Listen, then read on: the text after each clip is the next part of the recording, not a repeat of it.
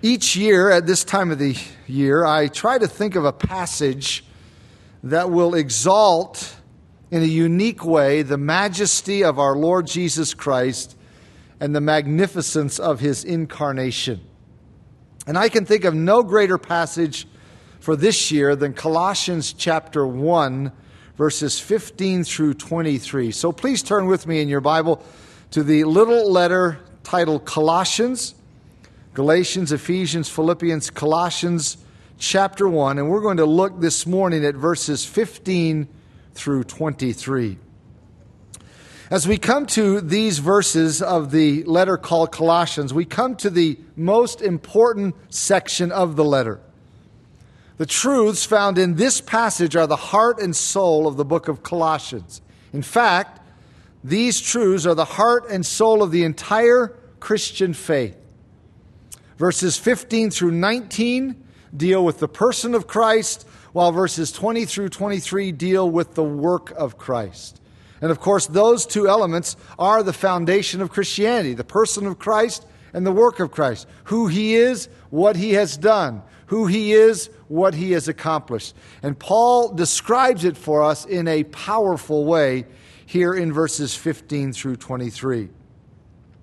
By way of background, it's important, very important, to understand why Paul wrote these words in these verses.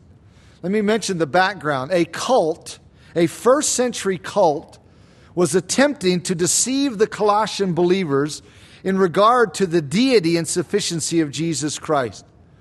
As you probe and study this cult, you find that this sect or cult had two elements to it there was a Greek element and there was a Jewish element. The Greek element consisted primarily of philosophy, the Jewish element consisted of legalism and religion. The Greek element attacked the deity of Christ, the Jewish element attacked the sufficiency of Christ. The interesting thing about this cult was, like most cults, even still today, it did not deny Jesus, but it did dethrone him. It gave Jesus a place, but not the supreme place. It gave Jesus a place, but not the right place. So, this section, verses 15 through 23, is combative. Here, Paul confronts the false teaching of a first century cult, he, he confronts it head on. This passage is directed against the inadequate view of the person and work of Christ that was being propagated by that first century cult. As a side note, it's always been ironic to me, and you may or may not be aware of this, but it's always been ironic to me that the Jehovah's Witness cult uses this very passage in an attempt to disprove the deity of Jesus Christ, and yet Paul penned these words for just the opposite reason. Here in this passage, Paul is upholding and proving the absolute deity, sovereignty, and sufficiency of Jesus Christ. Now, one thing we need to understand before actually digging into the text is the difference between the English language, our language, and the Greek language in which this was written. Whenever we want to emphasize or intensify something when writing in English, there are several options at our disposal. For example, we can do it by underlining. You've done that, I'm sure, in a note or a letter. You want to really emphasize something. Maybe you're, sending a card to a loved one and you say, We really miss you, and you underline that. It emphasizes it. So that's one option. We can underline. Or maybe you can put a word or a phrase in all capital letters.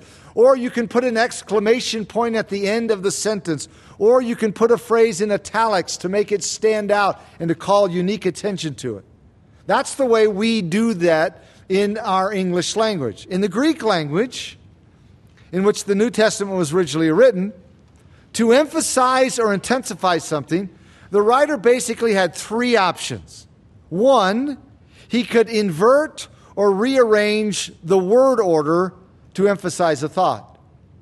Two, he could repeat a word as we hear Jesus often doing when he would say, Verily, verily, or truly, truly, I say unto you. Or thirdly, he could put a preposition on a word specifically on a verb, to intensify the meaning. Now, the reason why I mention those things is because this passage before us right now, this passage we're going to look at is literally filled with those writing tools in the Greek language. To really appreciate the emphasis and intensity of these words, you almost need to put on your Greek glasses and realize that you, you should be underlining phrases, placing exclamation points at the end of sentences, repeating words, capitalizing them. This passage, beloved, is literally dripping with intensity, earnestness, and conviction. It's a very, very high intensity passage. In verse 13 of chapter 1, Paul referred to Jesus as God's dear Son and the King of the kingdom. Then Paul takes off from there and further explains who Jesus Christ is and what he has done. As I mentioned, the passage divides up very neatly with verses 15 through 19 describing the person of Christ and verses 20 through 23 describing the work of Christ. So, first, let's look at the person of Christ as the Apostle Paul, under the inspiration of the Holy Spirit, presents him in verses 15 through 19. And as we jump into verse 15, we won't get very far before we need to stop because the very first phrase of verse 15 says, He is the image of the invisible God. Of all the statements in the Bible about the deity of Jesus Christ, none is more significant than that one right there. He is the image of the invisible God. The first claim that Paul makes for Jesus Christ is that he is the image of the invisible God. The antecedent is dear son, or the son of his love, found at the end of verse 13. And Paul says, God's son, Jesus Christ, is the image of the invisible God.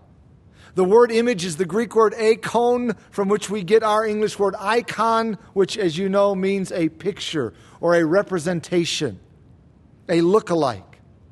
This Greek word was used to refer in the first century to a stamp or an engraving tool that made an exact reproduction, uh, an exact reproduction of the image. So Paul is saying here Jesus Christ is the exact likeness of God. He is the only perfect representation of God, and he perfectly depicts God. 1 Timothy 1:17 says God is invisible. 1 Timothy 6:16 6, says God can't be seen. John 4:24 says God is a spirit. But Jesus Christ was God made visible.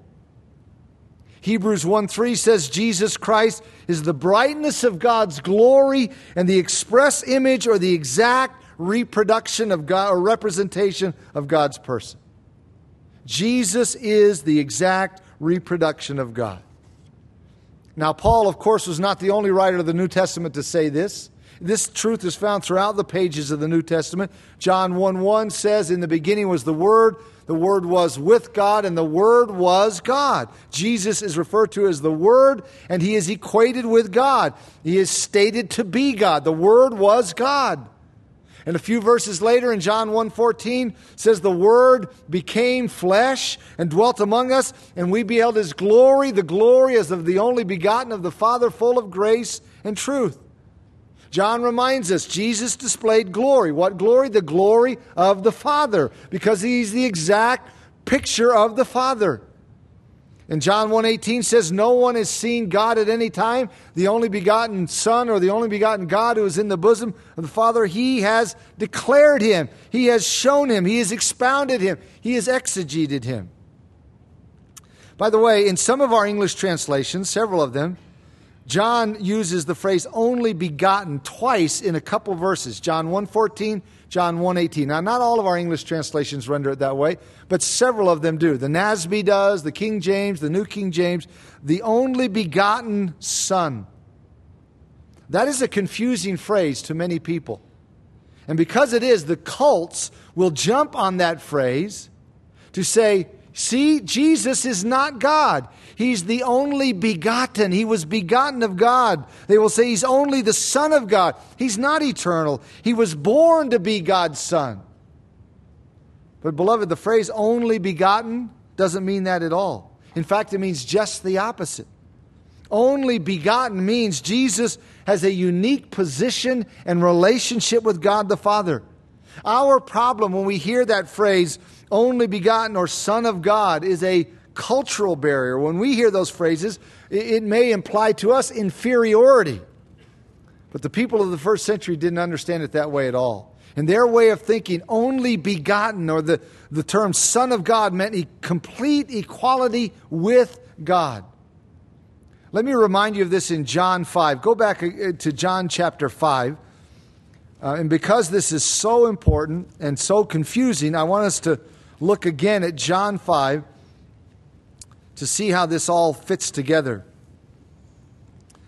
The cults often will try to tell us that Jesus never claimed to be God. I don't know how many conversations you have had with people who are involved in cults. I've had many through the years, and, and one of the most common assertions that has been stated is, well, Jesus never claimed to be God. And what the reason they say that is because they will say, You can't show me one statement where Jesus said, I am God. That's right. Never said it that way, but he said it dozens of other ways. So they will try to capitalize on that and confuse people. They'll say, Jesus never claimed to be God. Let me tell you something. The people of the first century, the Jewish audience to which Jesus spoke, would disagree wholeheartedly because many times they clearly understood Jesus claiming to be God. And John 5 is a case in point. Here, Jesus claims to be God, but what I want you to notice is the way he claimed to be God was by implying he was the Son of God or the only begotten of the Father, and that God was his Father in a unique way. So in John 5, verse 17, but Jesus answered them, My Father has been working until now, and I have been working. And we hear that statement, and it sounds, sounds pretty bland. You know, what's the big deal about that? Look at the next verse. Therefore, the Jews sought all the more to kill him, because he not only broke the Sabbath, but also said that God was his father, and don't miss this last phrase, making himself equal with God. They knew exactly what Jesus was claiming. So the phrase Son of God or only begotten does not mean inferiority. It means complete equality. Jesus Christ is God, He's the exact image of God. Look at what He said in chapter 14. Just turn a few pages to the right, still in John's Gospel. And look at chapter 14, verse 8. Philip said to Jesus, Lord, show us the Father, and it is sufficient for us. Lord, just show us the Father, and that'll satisfy us. And Jesus said to him, Have I been with you so long, and yet you have not known me, Philip? He who has seen me has seen the Father. So how can you say, Show us the Father? God displayed his glory in the face of Jesus Christ. On your way back to our text in Colossians, stop off at 2 Corinthians 4. So keep turning to the right past Acts, Romans 1st, and 2 Corinthians, 2 Corinthians chapter 4. This is a great verse on, the, on this particular topic. 2 Corinthians 4, verse 6. Notice this powerful statement by Paul here in 2 Corinthians 4.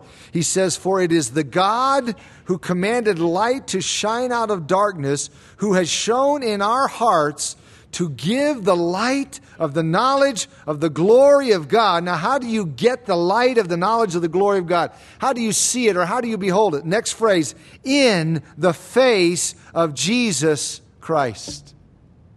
That's how you behold the light of the knowledge of the glory of God in the face of Jesus Christ. That's why Paul could say in Philippians 2 6 of the Lord Jesus, who being in the form of God did not consider it robbery to be equal with God. He didn't consider it something to be grasped, to be equal with God.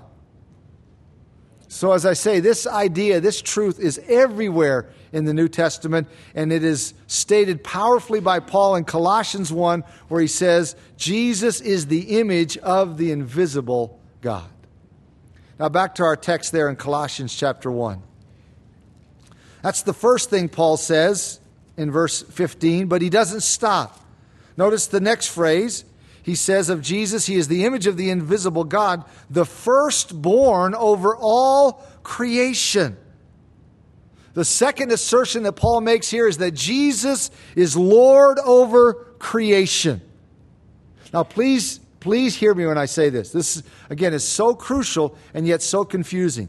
The, the word firstborn, the title firstborn, is a reference to position, not time. I want to emphasize that. Paul does not say Jesus was the first created. He says Jesus is the firstborn. That's a completely different term in Greek. The term firstborn or prototokos refers to position, rank, right of authority, and primacy. It does not, I emphasize, it does not refer to chronology. Both the Jew and the Gentile understood this term and this concept. The Colossians understood perfectly what Paul was saying here. Jesus Christ is the superior one, He's the privileged one, the honored one, the prestigious one. Jesus Christ is before all creation in time, and He is over it in rank. He is the one who is in existence before creation. Jesus was not the first created being, as the Jehovah's Witness cult teaches. Jesus was never created. He himself said in John 8 58, Before Abraham was, I am. That's very significant. He did not say, Before Abraham was, I was. He said, Before Abraham was, I am. That is, I have always been and I will always be. That's what Jesus was saying, and his audience knew it because in the very next verse they picked up stones to kill him. Jesus is not the first creation. Cults will tell you that. He's not the first creation. He, he, he's not the apex of creation. He's not the greatest thing God ever created. He is the creator.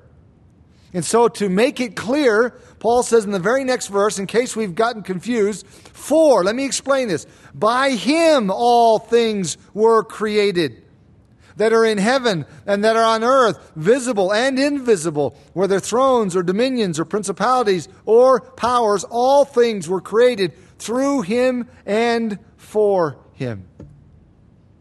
And this isn't new, by the way. John 1 3 says the same thing. All things were made by him. Jesus Christ is the creator God. And Paul tells us here in verse 16 that not only includes the material world, such as the stars, the trees, the mountains, the sun, the moon, the lakes, all that you see when you go outside. According to verse 16, it also includes the immaterial world. Verse 16 says things visible and invisible. And the invisible things Paul has reference to are spirit beings because he clarifies by saying whether they be thrones or dominions or principalities or powers or whatever terms your English translation uses. By studying these terms in the New Testament, it is obvious, it is clear that these are the names of different ranks or classes of angels and demons. So, Paul here in verse 16 is saying Jesus not only created the material world, he also created the spirit world, the entire world of angels, unseen beings. This was a direct blow to the cult that was hassling the Colossian church because this cult was teaching that angels were co mediators between God and men.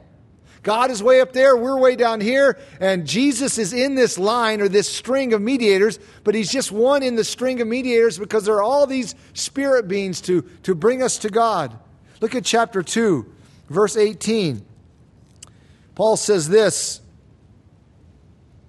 He says, Let no one cheat you of your reward by taking delight in false humility and worship of angels See, that's what this cult was pushing the worship of angels as mediators, intruding into those things which he has not seen, vainly puffed up by his fleshly mind, and not holding fast to the head, from whom all the body, nourished and knit together by joints and ligaments, grows with the increase that is from God. So when Paul in chapter 1 says that Jesus created the angelic world, he strikes a lethal blow to this cult which tried to say that the angels were equal with Jesus, the spirit beings, they were all mediators. Paul says, no, no, he's their creator. He created them. Contrary to the Jehovah's Witness teaching that Jesus is an angel, Contrary to that false doctrine, verse 16 of chapter 1 says Jesus created angels. And contrary to the Mormons' teaching that Jesus and Satan are spirit brothers, verse 16 affirms that Jesus created Satan, who is now a fallen angel. Of course, Jesus didn't create him in a fallen state. He fell, he rebelled afterwards, but Jesus created him. That's what Paul is saying in chapter 1. All things were created by him and for him. Jesus Christ is the goal of all creation. He is the end for which all things exist. All creation will bring glory to him. And catch this even the spirit world, not just the material world. So, verse 17 says, And he is before all things, and in him all things consist. Now, the word before here in this verse has reference to time. Now we're talking about time, not firstborn. That term does not refer to time. Now Paul is talking about time. Jesus is before all things. Jesus Christ is the eternal one. He has no beginning. Paul says, as the eternal one, as the creator, he is the principle of cohesion. In him, all things consist. He makes this universe a cosmos instead of chaos. One writer illustrated it this way quote, If the earth's rotation slowed down, we would alternately freeze and burn. So the earth has to rotate at the same constant speed. If the temperature of the sun varied from its temperature of 12,000 degrees Fahrenheit, we would either freeze or burn. Our earth is tilted at a 23 degree angle. This enables us to have four seasons. If it were not at that exact angulation, vapors from the oceans would move north and south and cover the continents with ice. If the moon didn't remain at its exact distance, the ocean tide would drown the land twice a day. Who holds all of this together? The Son of God, Christ Jesus our Lord. End quote. The philosophers and the scientists of our world may seek for a principle of coherence, but Paul says here it is Jesus Christ. His power holds creation together. He not only created everything, he holds it together. So, who is Jesus Christ? Contrary to the inadequate views of the cult in the first century or the cults of the 21st century. Who is Jesus Christ? He is the image of the invisible God. He is the Lord over creation. And then, thirdly, Paul says he is the head of the church. Notice verse 18. He says, and, and, let me add this one. He is the head of the body, the church, who is the beginning, the firstborn from the dead that in all things he may have the preeminence, for it pleased the Father that in him all the fullness should dwell. This is the third monumental claim that Paul makes for Jesus Christ in this text. He says he is the head of the church. What is the emphasis of this picture? The concept of head emphasizes control, rule, supremacy, and by the way, verse 18 is very emphatic in the original. You could translate it He himself is the head of the body, Jesus and no other. Jesus alone. No man is the head of the church. No man is the head of any individual church. No man is the head of the universal church. It is blasphemous to assert that kind of thing. Jesus is the head of the church, it's his church. He calls the shots in his church, and he does so by his written word. And that is why Scripture says it is the job of elders and pastors and shepherds and leaders and spiritual leaders of any kind to see to it that His Word is the authority and not the opinions or traditions of people. I'll never forget a conversation with a man on one occasion who tried to convince me that tradition ought to be the guiding authority of the church. That is blatantly wrong. Jesus is the head of the church. And Paul says here the resurrection of Jesus uniquely places him as the head. And that's what the phrase firstborn from the dead means. It doesn't mean, we already, we already hit this, it doesn't mean, it's not talking about time. It doesn't mean Jesus was the first person ever resurrected, because the fact is, he wasn't the first person ever resurrected. There are resurrections in the Old Testament. Jesus raised people from the dead. He wasn't the first. but he's the primary one, the highest one, the top one. His resurrection was permanent. So the concept of head emphasizes control, sovereignty, but it also emphasizes sharing the same life with the body. I mean, think about that picture. Jesus is the head of the church, and we are his body. You could almost say that we are body too. That is, when Jesus came to the earth the first time in the incarnation, he took on a body, right? He became a man. And then he ascended back to, earth, to heaven from earth in that body. Now there's a sense in which he's taken another body, the body of Christ. He's the head, we're the body. And the, thus, Jesus and his church are viewed as a living unit. That is why when Jesus confronted Saul on the road to Damascus before Saul became the Apostle Paul, you remember Jesus said to him, Saul, Saul, why are you persecuting? What's the next word? Me. He didn't say, Why are you persecuting my church, my people? Why are you persecuting me? The church shares the very life of Jesus, and the church must function on resurrection life to survive. It's sad to think how often we operate on a lower level. Now, what is the purpose in all of this? Well, the end of verse 18 says it. Notice the end of verse 18 it says, so that, here's the purpose clause, so that in all things he may have the preeminence. And again, it's emphatic in the original language that he himself alone might be preeminent. So Jesus is the head that is controller. He is the beginning, that is the source of life. He is the firstborn, that is the supreme one. Therefore, he is preeminent. He is unique. He deserves unique glory, recognition. And listen, beloved, that's exactly what the Father wants. That's why the next verse says, For it pleased the Father.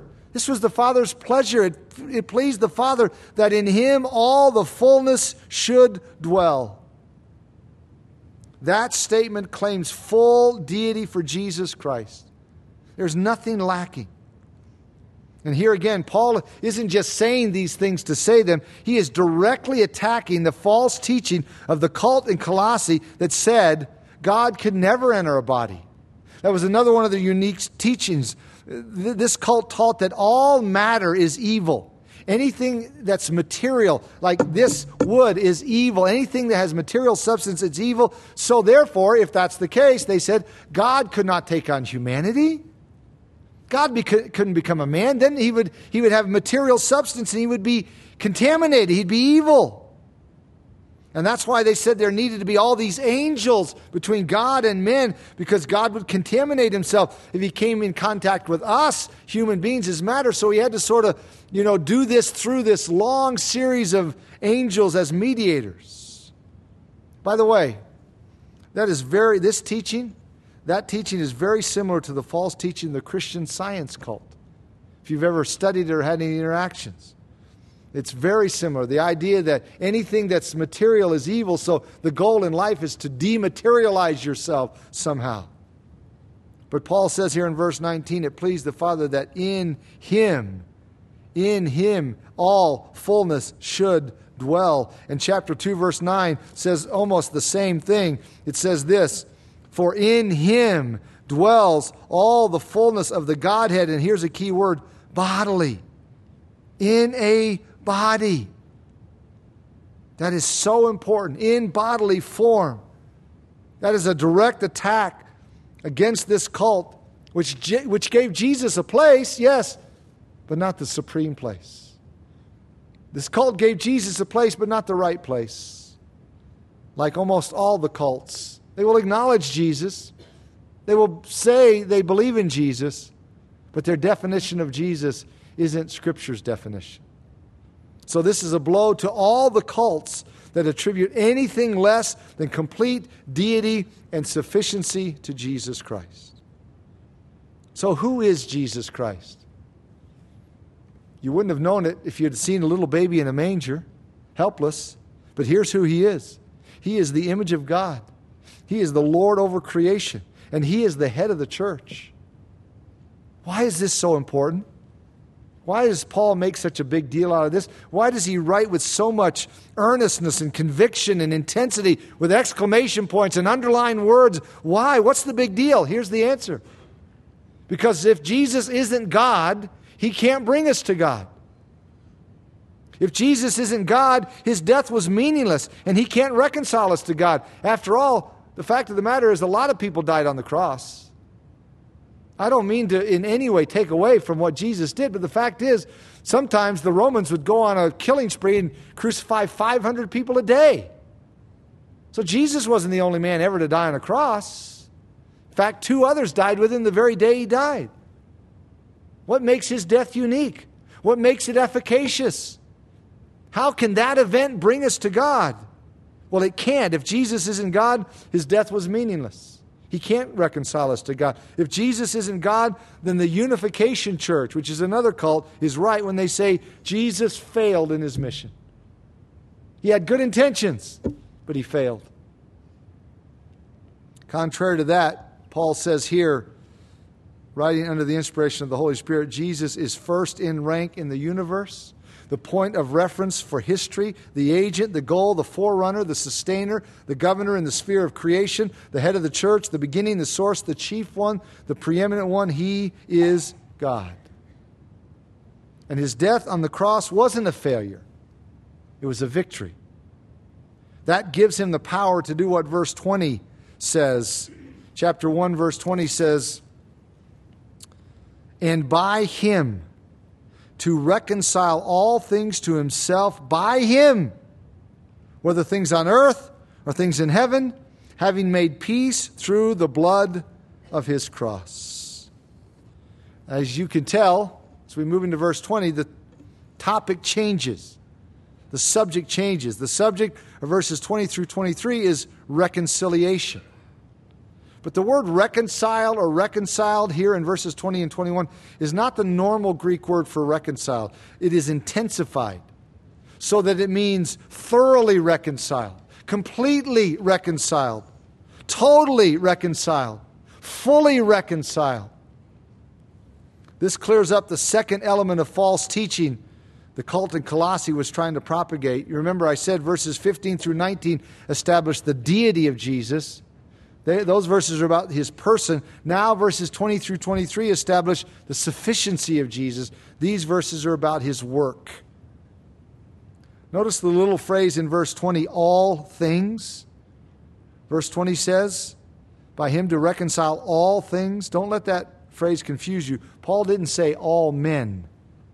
In other words, he's not teaching universalism where everyone ends up going to heaven. The book of Revelation and the teaching of Jesus make it clear that tragically many will be cast into the lake of fire. So, what Paul is referring to here in verse 20 when he says all things is all of creation. Have you ever stopped to consider that the cross affects all of creation? We very seldom think about that. When we think about Jesus dying on the cross, we think about our sin and what it did for us. We don't think about what it did in relation to creation. Romans 8 indicates that when sin entered the world, it even affected the created world. The curse was imposed on the creation.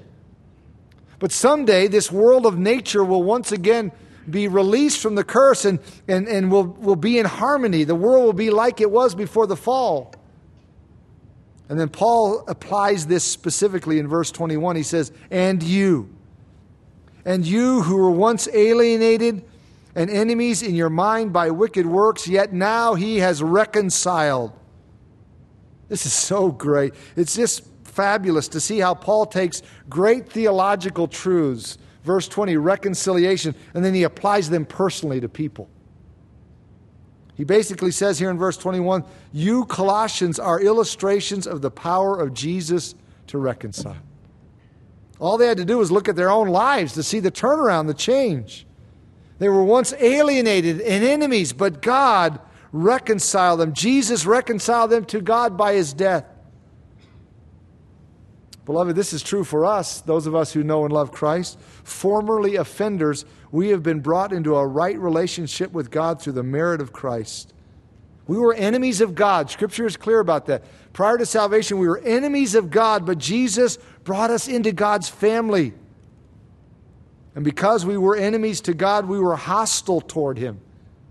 Notice Paul's wording here in verse 21 hostility toward God in the mind reveals itself by wicked works.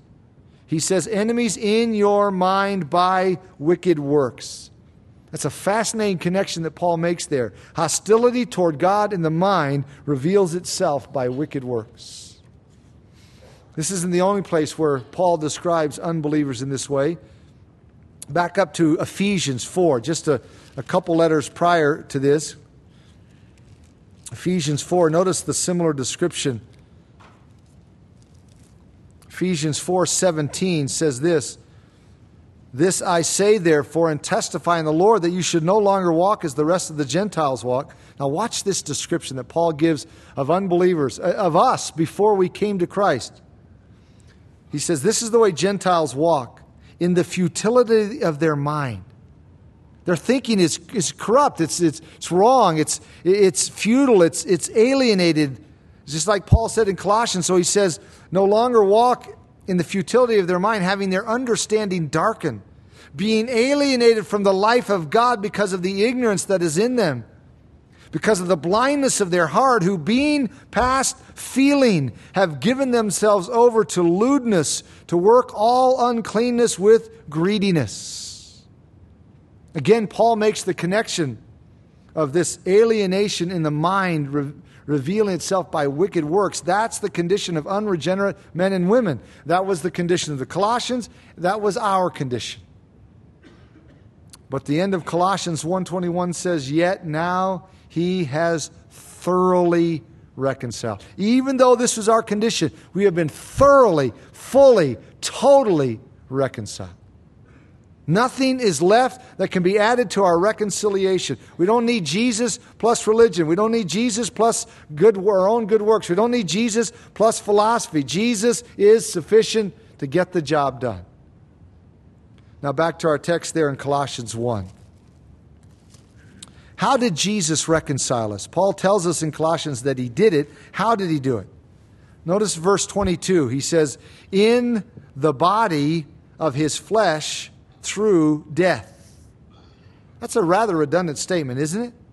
He could have just said, in his body, or in his flesh, or through death, because obviously, if you say through death, it's the death of your body, the death of your flesh. But he uses a triple emphasis in the body of his flesh through death. Paul is redundant here because he wants to emphasize that Jesus' death was literal and physical.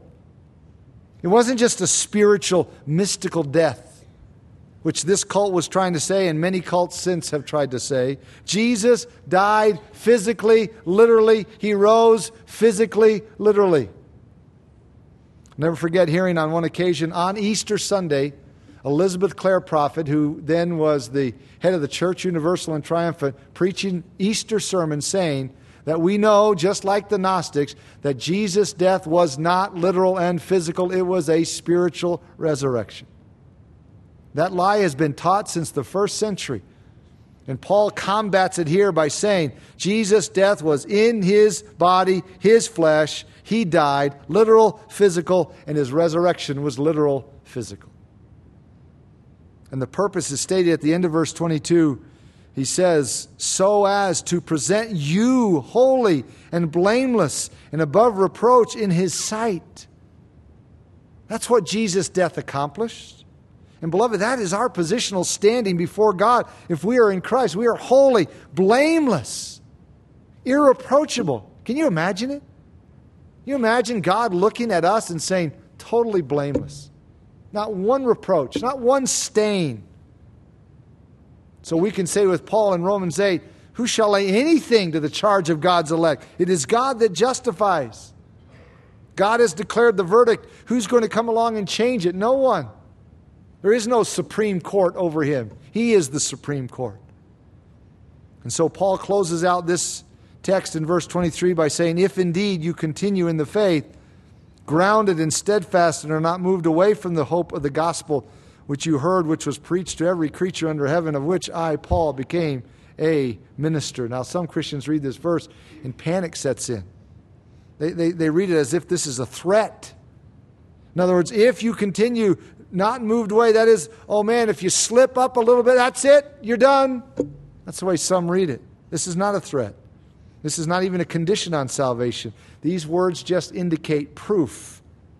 This could be translated since you continue in the faith. Continuance is the test of reality. Paul is basically saying, listen, I know you're real. This is not just some emotional decision you made, which sadly happens with people. They make some emotional decision at, at some event and then they go on with life and there's never really any walk with Christ. Paul says, No, that's not you. I know you're real. Yes, the Bible teaches eternal security, but it also teaches that true Christians will continue in their faith in the Lord Jesus Christ.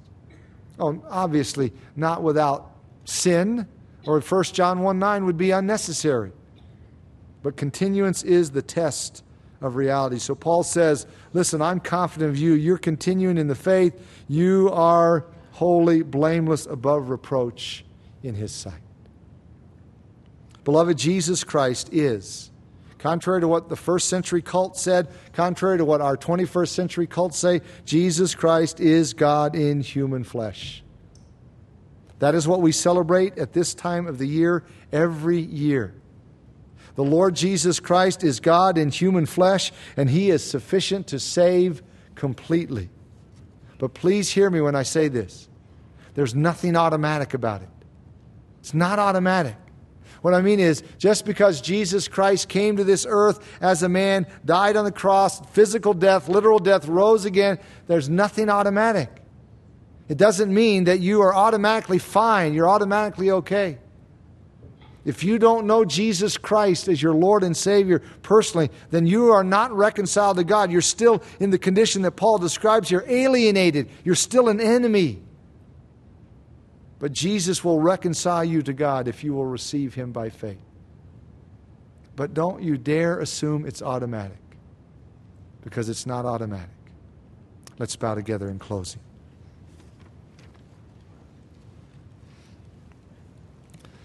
As you look at your life, are you 100% confident you have been reconciled to God by faith in Jesus Christ? Are you absolutely certain that you have been reconciled to God by faith in Jesus Christ? Jesus is sufficient to save completely, fully, totally. But it's not automatic, it's not universal. The fact that he died doesn't mean everybody's going to heaven. It's not true. So if you don't know Christ, if you've never surrendered him, if you've never received him, then you need to you need to humble yourself before him and let go of whatever is holding you back and respond by receiving Jesus Christ by faith.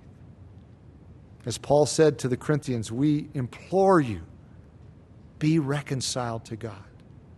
I beg you, I urge you, be reconciled to God. Father, thank you for this matchless presentation of the Lord Jesus Christ, this true and accurate presentation of him here in Colossians 1, contrary to so many inadequate views that are espoused and propagated in our day and age by 21st century cults and, and the ones that have been propagated down through the centuries by all the cults and false teachers who have ascribed to Jesus something less than full deity and full sufficiency. May we hear with clarity the message of these verses, and may the, the truth of these verses rivet deep in our hearts and souls and minds to be convinced and to be assured that Jesus is God in human flesh, and therefore his death was meaningful, it was efficacious, it is potent, powerful, and we can be reconciled to you, Father.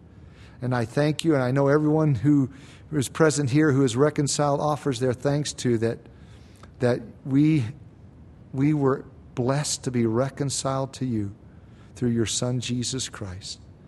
And we would pray that for anyone hearing these words now who is not reconciled, who is still alienated, do whatever it takes to draw that person to faith in Jesus Christ, in whose name we pray. Amen.